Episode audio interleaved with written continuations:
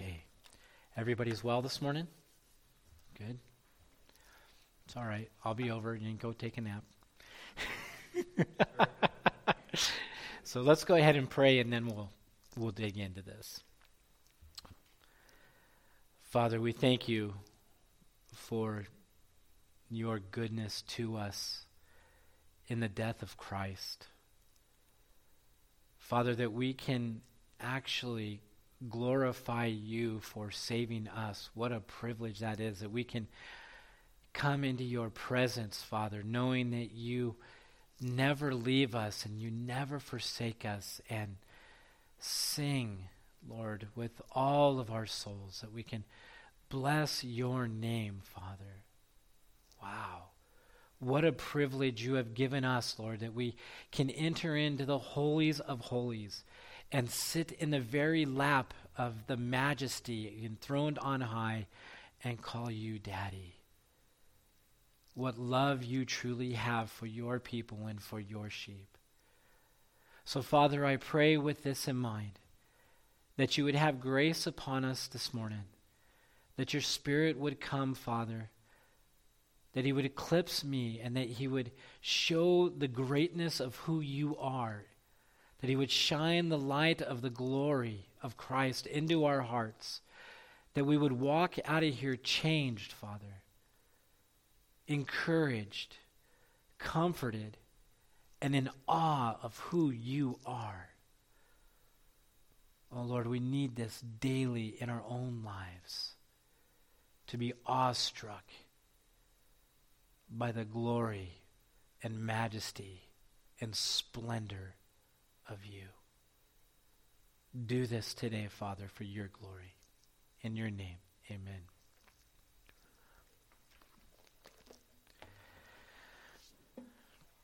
In one of his letters to Erasmus, Erasmus was a theological scholar, Martin Luther said this your thoughts of God are too human. And of course, Erasmus, being the scholar he is, probably took offense to this. We don't know for sure.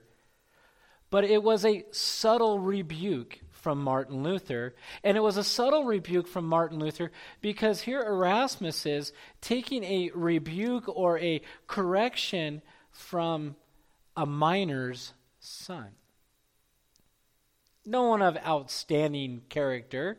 It wasn't the king's son or the priest's son, but it was a lowly miner's son. And the rebuke again was, Your thoughts of God are too human. Does this describe your thoughts of God? Oftentimes it's my thoughts of God. There's times when it's easy to bring God down to my level because then he's easier to comprehend for me. But when we keep him on the level that he is at, he literally is uncomprehensible. We cannot comprehend his glory and his majesty. We have seen this in the last part of the study, right? The beauty of his holiness, the supremacy of his sovereignty, the greatness of his goodness, his merciful grace towards us, the consistency of his immutability, that he never changes, the splendor of his love. And today we will look at his unrivaled, his undefeated power. He is all powerful. He is omnipotent. When you hear that word omnipotent, that's what it means all powerful. We will also see another term that I want to explain to you how we, we look at that the term is called anthropomorphosis. That's the term. It simply means human characters given to the divine. That's all it means. We'll read verses that talk about God's mighty hand his outstretched arm, and yet the Bible says that God is spirit. So, what the Bible is telling us, what God is telling us in His Word, is He's given us a picture because we are finite. He helps us with this imagery. And that's the big term for that. So we will see today his power and his power displayed. So, first of all, we see that God is all powerful, he is omnipotent. There is none who rivals his power.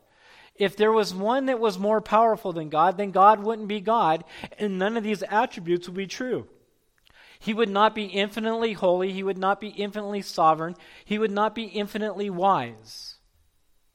He would not be any of these. He is all powerful, and his power is seen in his holiness, in his love, in his goodness, and in his mercy.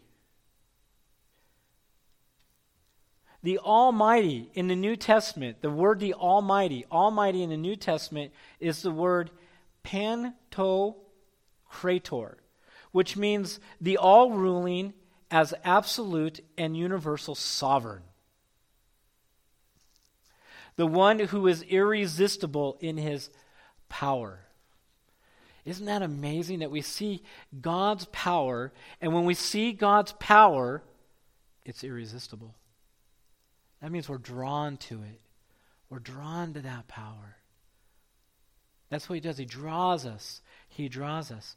We see this in Genesis 1 1. In the beginning, God created the heavens and the earth. Now, this word for God is Elohim. That's the Hebrew word Elohim. It's in the plural. So, this is where some translators and, and some theologians get the Trinity within this because it's in the plural. But what Elohim means, El, E L, it means God. It means God. And Elohim, meaning that God is the one who is almighty, or he has all might.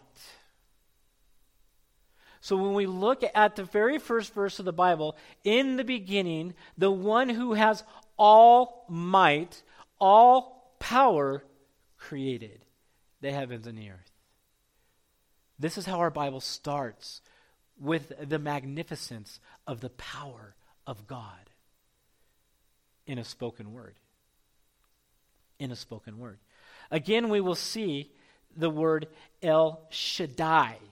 I'm sure you guys have heard of these El Shaddai, God. And then Shaddai, Shaddai means Almighty God. It means Almighty God, the Almighty God. And we see this where God reveals to Abraham that he is the Almighty God in Genesis 17:1. When Abram was 99 years old, the Lord appeared to Abram and said to him, I am God Almighty. Walk before me and be blameless. This is the word El Shaddai. I am God El Shaddai, Almighty. Again to Isaac. Isaac referred to God as the Almighty in Genesis 28 3. God Almighty bless you and make you fruitful and multiply you, that you may become a company of people. God tells Jacob in Genesis 35 11 that he is the Almighty. And God said to him, I am God Almighty. Be fruitful and multiply. A nation and a company of nations shall come from you, and kings shall come to your own body. Job simply says of his power in Job 12:16, with him are strength and sound wisdom, the deceived and the deceiver are his, but with him are strength, power. David in the Psalms declares this almighty one in 62:11, once God has spoken, twice I have heard that power belongs to God. Jeremiah the prophet speaks of this immense power of God in, in verse uh, chapter 10 verse 6 there is none like you o lord. You are great and your name is great in might. Daniel voices this in, in when god gives him the, the dream interpretation of the dream.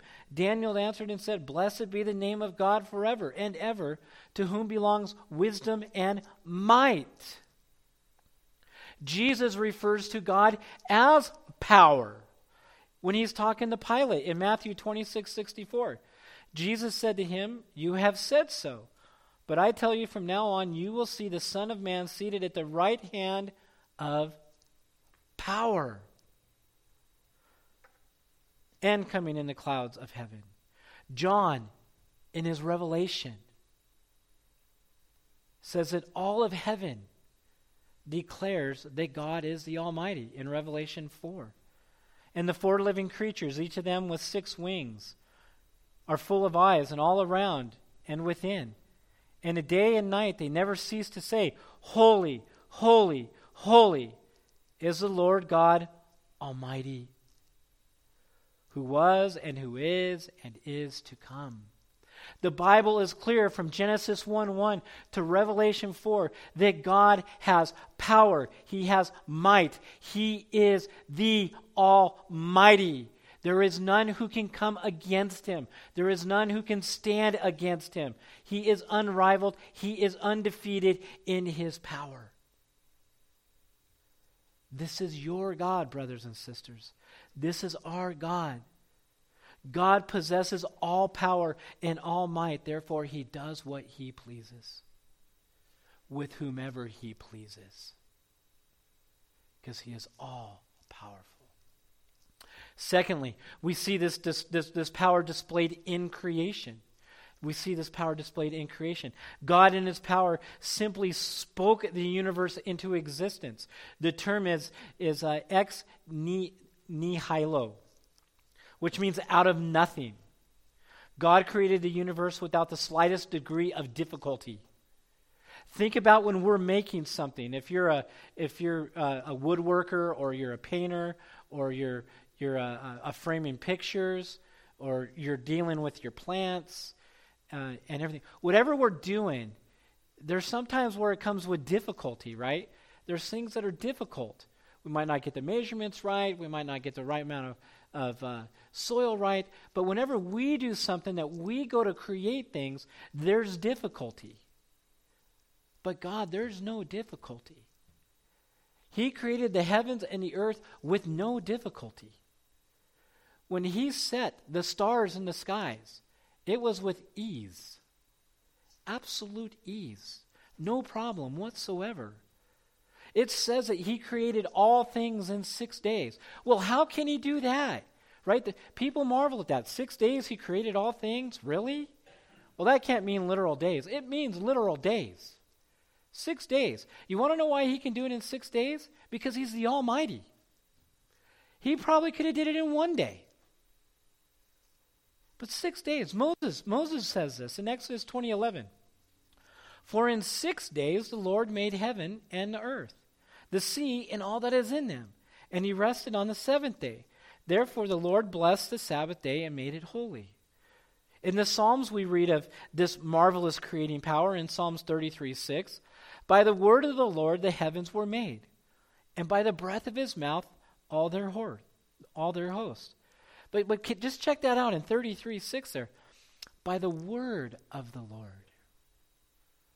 Could you imagine that kind of power if we had that power? That all we had to do is said, let there be, and it happened?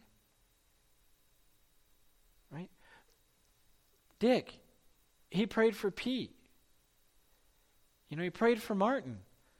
If we were all powerful, all we would have to do is say, let him be healed. And it would happen but we're not. But that's the power. That's the marvelous power that God has. Is he said, "Let there be light," and there was light. Man, it's massive power. Massive power that he has. Psalms 89, 11 through 13. The heavens are yours. The earth also is yours. The world and all that is in it. You have founded them the north and the south. You have created them. Tabor and Hermon, joyously praise your name. You have a mighty arm. Strong is your hand. High your right hand. And then again in Psalms 102 25, of old you laid the foundations of the earth, and the heavens are the work of your hands. The Psalms declare this marvelous power. The almighty power in creation, Jeremiah. Jeremiah speaks of this almighty power in Jeremiah 27 5. It is I who, by my great power and my outstretched arm, have made the earth, with the men and animals that are on, on the earth, and I give it to whomever it seems right to me. 32:17 Ah Lord God it is you who have made the heavens and the earth by your great power and by your outstretched arm, nothing is too hard for you. Brothers and sisters, do we get that? Do we get that nothing is too hard for God? Because if we get that, our prayer lives are magnificently changed. We will pray prayers that are massively huge because we understand that there is nothing too hard for our God. But how many times do we pray something not really believing that God will do it? But He is massively powerful, and there's nothing too hard for Him. Jesus in the New Testament God incarnate, God in the flesh has come. He displays this power, right? He displays this power in calming the wind and the seas in Mark 4 35 through 41. He displays his power by healing the sick and the lame and the blind. John 9, blind, blind Bartimaeus. He heals him. All through the gospel. Peter's mom's fever. The leper he touches. The blind he gives sight to. The lame walk. Pick up your bed and walk. He does this. He has absolute power, absolute control, absolute sovereignty over everything that he came in touch with. He raises the dead. He raises Lazarus in, in John 11. And he does it by his word. He does not go into the tomb and bring Lazarus out. He commands Lazarus to come out. And his power raises him out of the grave, and Lazarus walks out of the grave. Jesus did not go in and grab him by his hand and bring him out. That is power. That is power. Jesus has that power. This power is displayed in the preservation, in God's preserving power. God, in His power, preserves everything, or He sustains everything, He upholds everything. That's what Isaiah tells us. Lift up your eyes on high and see who created these, who brings out their hosts by number, calling them all by name, by the greatness of his might. And because he is strong in power, not one of them is missing. It is God's power that, that, that keeps all the created things in order. He upholds the universe by his might, is exactly what Isaiah says. He governs the weather patterns, which is funny because the wind's really gusting. And I see people looking, is that the wind? Yep, it's the wind. So, but he governs the weather patterns. Listen to Job 37, verse 6 first. For to the snow, he says, fall on the earth. Likewise to the downpour, his mighty downpour, tsunamis. He controls those weather patterns. Job 37, again, 10 and 12. By the breath of God, ice is given and by the broad waters are frozen fast. They turn around and around by his guidance to accomplish all that he commands them on the face of the habitable world. This is his all sustaining power. He governs all the weather patterns. Hurricanes are in his hands, tornadoes, he spins. Rain, he causes the downpour. Snow builds up because he commands it to. Lightning comes to him and he commands it to where it goes. He sustains it all. In the New Testament, Jesus is the one who does this sustaining work. Jesus is the one who upholds all things by, the, by his power. In Colossians 1 7, just as you learned it from Epaphras, our beloved fellow servant, he is faithful minister of Christ on your behalf I don't know why I got that in there. I think it's 17. Turn in your Bibles. I put the wrong verse in there. Go to Colossians 1:17. I didn't hit the 1. I am sorry. Either that or the person that put it in messed it up. I'm not saying anybody's name, Angela. So go to Colossians 1. If I can get there, I'll get there.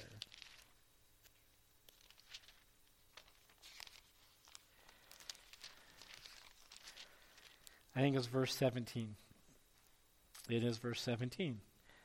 I apologize, brothers and sisters. Please forgive me for that.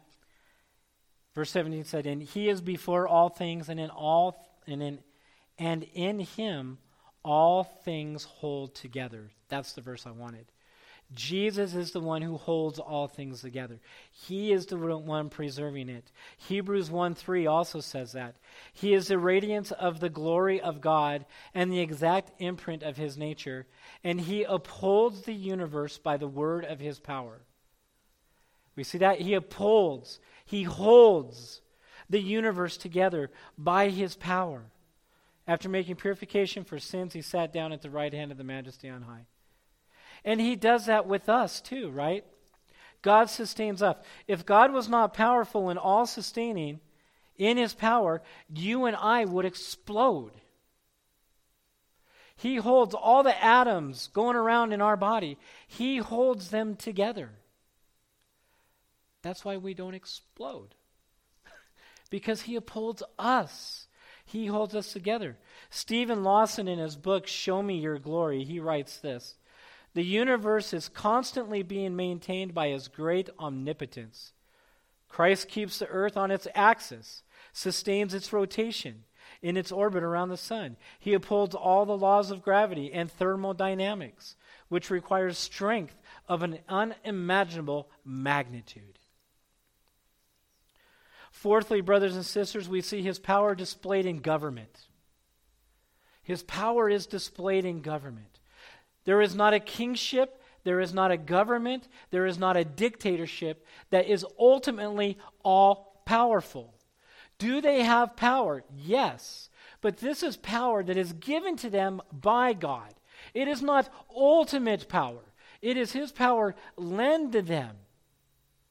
They don't get to keep it, they exercise God's gift of power to them. God is the one who controls all governments. He is the one who is powerful over all governments, yes, including ours. Listen to what Paul says in Romans 13. Let every person be subject to the governing authorities, for there is no authority except from God, and those that exist have been instituted by God. Therefore, since these authorities, brothers, since these authorities are given to God, or to men by God, this is what he says. Therefore, whoever resists the authorities resists what God has appointed. And those who resist will incur judgment. For rulers are not a terror to good conduct, but to bad. Would you have no fear of the one who is in authority? Then do what is good, and you will receive his approval. So, Paul is saying if we don't want to have any fear of government or any fear of authority, do good. That's what we're supposed to do. But we are also to know that no matter what the authority is, it is given by God. It exists because of God. That is what Paul is telling us. For rulers are not a terror to good conduct. And if we follow this passage out, it says that our government is to be that way. Our government is to not take the things that are good and punish them, but they're to take the things that are bad and punish them. And this is the frustrating thing because we can see the opposite so clearly. Where good has become bad and bad has become good. And so the government is not functioning how it should, should be. But if they are not causing us to sin, you and I are to be obedient to the governments because it's the almighty, all powerful God who is over them. So listen to Daniel 2:21. He charges, he changes times and seasons. He removes kings and sets up kings. He gives wisdom to the wise and knowledge to those who have understanding. This simply tells us that God is the one who raises kings up and brings kings down. That is what he does. God is the only vote that matters. He is the one who is in charge of this. His power puts him in, his power brings them out. And we see this in Daniel chapter 4. It's very clear. King Nebuchadnezzar, right? He has got this massive Babylonian kingdom. And he's walking on top of the kingdom. And he's seeing how massive this kingdom is. And God tells him, hey, listen, I'm going to take it all away from you if you don't Get your boastfulness and your pride out of the way. And so, what's God do? Nebuchadnezzar's up there. he comes and he takes Nebuchadnezzar out with ease. He didn't come with an army of angels to take this king out. He does it all on his own because of Nebuchadnezzar's arrogance and his boastfulness and him not giving credit to God for the massive kingdom that God has given him power over. God says you are going to be an animal and you're going to eat grass and your fingernails are going to grow long and you're going to be a beast of a field. And that happens.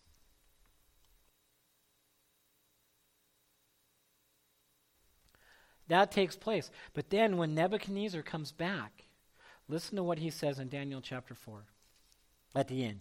And, you, and this is what God says And you shall be driven from among men, and your dwelling shall be with the beasts of the field. You shall be made to eat grass like an ox, and seven periods of time shall pass over you, until you know that the Most High rules the kingdom of men, and gives it to whom he will. Immediately the word was fulfilled against Nebuchadnezzar. He was driven from among men and ate grass like an ox, and his body was set with the dew of heaven, till his hair grew as long as eagle's feathers, and his nails were like bird claws.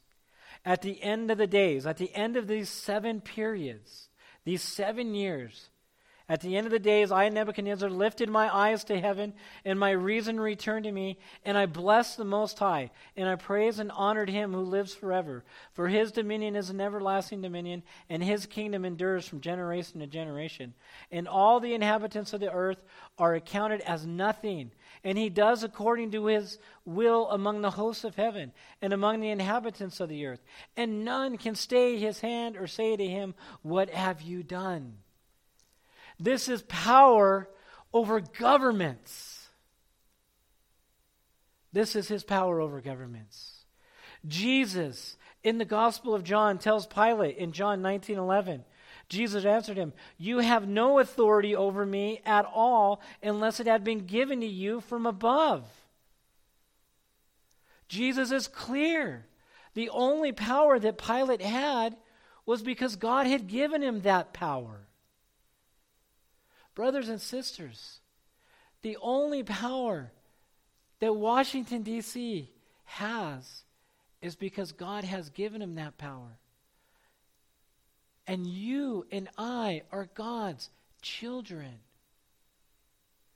We can take comfort in knowing one thing He knows what He's doing, and He's powerful enough. He doesn't need us, He's powerful enough. Fifth, his power is displayed in victory. God in his omnipotence is always the victor. He is undefeated. No one can challenge him. There's no opposition that he cannot defeat that comes his way. Think about Pharaoh. Pharaoh, when, the, when he's chasing after the Israelites at the sea, and God parts the sea. And here comes this massive army after the Israelites. Pharaoh's army is coming down on them. And in Exodus 15, it says, The Lord is a man of war, the Lord is his name. Pharaoh's chariots and his hosts he cast into the sea, and his chosen officers were sunk in the Red Sea. The floods covered them. They went down into the depths like a stone. Your right hand, O Lord, glorious in power. Your right hand, O Lord, shatters the enemy. In Psalms 2, the psalmist writes this Why do the nations rage and the people plot in vain? Listen to this. This is great. The kings of the earth set themselves, and the rulers take counsel together against the Lord and against his anointed, saying, Let us burst their bonds apart and cast away their cords from us. He who sits in heaven laughs. He laughs. The Lord holds them in derision. This word laugh is laughter or amusement. The king's plot. I mean, just look at this picture. The king's plot against God. We're taking him down. And God, the one in Isaiah 6, sits on his throne in all of glory and he laughs. Really? He chuckles. He finds it amusing. It gives us the feeling of this deep belly laugh. He laughs because he is all powerful. They're not going to take him down. He is the victor. King Solomon, Proverbs writes in 2131 The horse is made ready for the day of battle, but the victory belongs to the Lord. The devil thinks he's got power, right? But in John 4 4, it says, Little children, that's us, you are from God and you have overcome them. For he who is in you, God the Holy Spirit, who is in you, is greater than he is who in the world. We do not have to worry about Satan. Satan is a defeated foe. God has the victory because he is omnipotent. In his victory, no one can challenge him. He overcomes all. Job says it this way Behold, he snatches away. Who can turn him back? Who will say to him, What have you done? Again in 42 2. I know that you can do all things, and no purpose of yours can be thwarted. Isaiah reiterates it For the Lord of hosts has purposed, and who will annul it? His hand is stretched out, and who will turn it back? Those are all questions, brothers and sisters. I ask you the same question. It's the same question Who can turn him back? I know that you can do all things, and no purpose of yours can be thwarted. Isaiah, the same question. For the Lord has purposed. And who will annul what God has purposed? Who will annul what he has decreed? His hand is stretched out, and who will turn it back? That is the question we ask when we read the Bible. Who will turn it back? Who can thwart his will? The answer is no one. No one. These are questions that were asked, that the writers asked. God himself declares in Isaiah 43:13, Also henceforth I am he. There is none who can deliver from my hand. That is absolute power. I work and I who can turn it back? Nobody. Brothers and sisters, this is a comforting verse to us, but it is an absolutely terrifying verse if you are not a believer because there is nothing that will deliver you from his hand when you die if you are not his. He will send you to hell and he will be praised and glorified for it. Six, his power is displayed in our salvation. God is an omnipotence, is mighty to save sinners such as you and I from his wrath. He's able to save us. This salvation, Jesus tells a story in Matthew 19. I'm going to cut this down. He talks about the a man who comes to him and he says, "Teacher, what good deed must I do to have eternal life?" And Jesus tells him, Well, why do you call me good, first of all? But then he says, There's only one who is good. If you were to enter life, keep the commandments. And the, and the young man said, Which one? And Jesus said, You shall not murder, you shall not commit adultery, you shall not steal, you shall not bear false witness. Honor your father and mother, and you shall love your neighbor as yourself. The young man said to him, All these I have kept, what do I still lack? And then Jesus tells him, You go and you sell everything that you have. And then you follow me. And he went away grieved. When the young man heard this, he went away sorrowful, for he had great possessions. So Jesus now teaches his disciples in 19, verse 23, and he says, And Jesus said to his disciples, Truly I say to you, only with difficulty will a rich person enter the kingdom of heaven. Again, I tell you, it is easier for a camel to go through the eye of a needle than for a rich person to enter the kingdom of heaven. When the disciples heard this, they were greatly astonished, saying, Who then can be saved? They got the picture. A camel through the eye of a needle. And they're like, I can't get through an eye of a needle, and I'm even smaller than a camel. And so they ask the question well, then who can be saved? If this guy who's done all of this can't be saved, then who can be saved? And here's what Jesus answered. But Jesus looked at them and said, With man, this is impossible. But with God, all things are possible. Brothers and sisters, God is the only one that can save us from his wrath. Did you hear that? God is the only Savior that can save us from Him. From His holy, heated, red hot, white hot wrath. He's the only one that can save us. There's nothing that man can do. And he's powerful enough to do it, and he powerfully does it.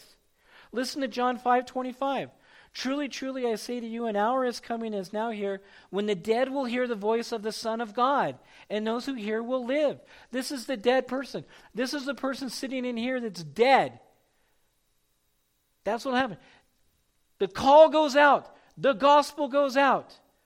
The dead hear it. And what do they do? They respond. They respond and they live. The Christian never dies because of God's power. In John 10 3, to him the gatekeeper opens. The sheep hear his voice, and he calls his own sheep by name, and he leads them out. Gerald, come out. Sean, come out. Dick and Lynn, come out. And we hear the call. Rick, Harriet, Selena, come out. And we hear that voice. Do you hear that voice, brothers and sisters? Do you hear him call you out of the fold? By his power, by his might, he plucks you out of the pit of hell and he brings you into his fold with all of his power. That call is effectual because it's a powerful call. And in John 10 27, he says, My sheep hear my voice, and I know them, and they follow me. God powerfully brings those who are dead to life. When Adam sinned, we all died spiritually, dead, completely dead. We cannot respond to the effectual call of God unless God gives us life. And he powerfully gives us that life in Ephesians 2. And you were dead in your trespasses and sins, in which you once walked, following the course of the world, following the prince of the power of the air, the spirit that is now at work in the sons of disobedience, among whom we all once lived in the passions of our flesh, carrying out the desires of the body and the mind, and were by nature children of wrath, like the rest of mankind. But God, being rich in mercy because of his great love which he loved us, even when we were dead in our trespasses, made us alive together with Christ. By grace you have been saved. Amen. Amen. He is all sufficient. His all sufficient power gives you and I strength to live this Christian life. When he saves us, he gives us that Holy Spirit. And that gives us strength to live the Christian life boldly, with confidence in our all powerful, omnipotent God. Even when we are weak, His strength is seen. And that's what Paul tells us after he has this magnificent vision in 2 Corinthians chapter 12, where he talks about a man who goes to the third heaven, whether in the spirit or in the flesh, I don't know. But he talks about all these great things that he saw. And then this is what Paul says So, to keep me from becoming conceited, because of the surpassing greatness of the revelation, a thorn was given me in the flesh, a messenger of Satan, to harass me, to keep me from becoming conceited. Three times I pleaded with the Lord about this, that I should leave, that it, that it should leave me. But he said to me, My grace is sufficient for you, for my power is made perfect in weakness. Wow. God's power is seen most clearly in you and I's weakness. Wow, this is power to live this life. Therefore, I will boast all the more gladly of my weakness, so that the power of Christ may rest upon me. For the sake of Christ, then, I am content with weakness, insults, hardships, persecutions, and calamities. For when I am weak, then I am strong. Brothers and sisters, when you are at your weakest, that is when you are at your strength. Because it is the very power of God that is working in your life. That's what Paul tells us. We can simply do all things who strengthens us. We can do all things through him. Therefore, God is able to do beyond more than all we can imagine, right? He is all powerful. In closing, this is what he does. Ephesians 3:20. Now to him who is able, he is able to do far more abundantly than all that put you in there. You ask or think according to the power that is at work within us. To him be glory in the church and in Christ Jesus throughout all generations, forever and ever. Amen. This is the all powerful God, brothers and sisters, that we worship. He is unrivaled, He is undefeated. That means that you and I can understand that there's nothing too difficult for God. That we all should stand in awe of this awesome power. That we find comfort in His mighty right arm, and that we dwell safely in the mighty, omnipotent hand of our great God. So, today, brothers and sisters, as we open our Bibles, may you and I begin to see and know the beauty of God, that we may have eyes of faith to see Him put on display in the person of Jesus Christ. That our deeper knowledge of Him would lead us to a deeper worship and a deeper reverence for His greatness. May the glory, splendor, and majesty of God consume our hearts today and in the days to come. Let's pray. Father, again we praise you and thank you for your word. Lord, may it sit heavily upon our hearts. And may we find encouragement knowing, Father, that you are in control of all things. And you are powerful enough, Father, to keep them and to sustain them. And you are the victor. And in the end, you win. Father, may we rest securely and knowing that you are our all powerful, all saving, all protecting, all sufficient God. Amen. Please, brothers and sisters, let's stand as we sing our last song.